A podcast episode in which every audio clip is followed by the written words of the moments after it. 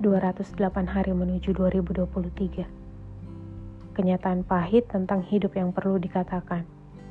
Tidak semua bos dalam pekerjaan adalah orang yang benar-benar paham dengan posisinya dan pekerjaannya. Orang bisa jadi bos karena dua hal, yaitu kerja keras dan privilege. Untuk yang kedua, biasanya empati dan cara memecahkan masalahnya beda jauh dengan nomor satu.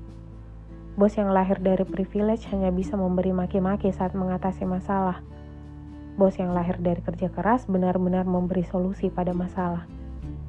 Bos yang lahir dari privilege cuma nyuruh, tuh kerjain. Bos yang lahir dari kerja keras bilang, ayo kita kerjakan sama-sama. Tidak ada persahabatan dan kekeluargaan dalam bisnis. Yang ada cuma kepentingan.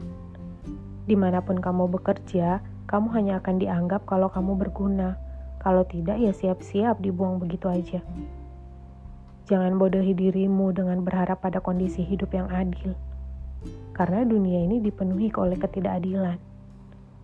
Jadi kutu loncat dengan berpindah-pindah perusahaan itu hanya akan menghilangkan masalah lama dan menggantinya dengan masalah baru. Karena namanya kerja sama orang, yang namanya tekanan, target, atasan yang gak support, tim yang gak solid, beban kerja yang berat, target yang gak sesuai, gaji yang gak sepadan, konsumen yang rese, akan selalu ada. Kita tidak pernah bisa berharap bahwa hidup akan selalu berjalan seperti yang kita impikan.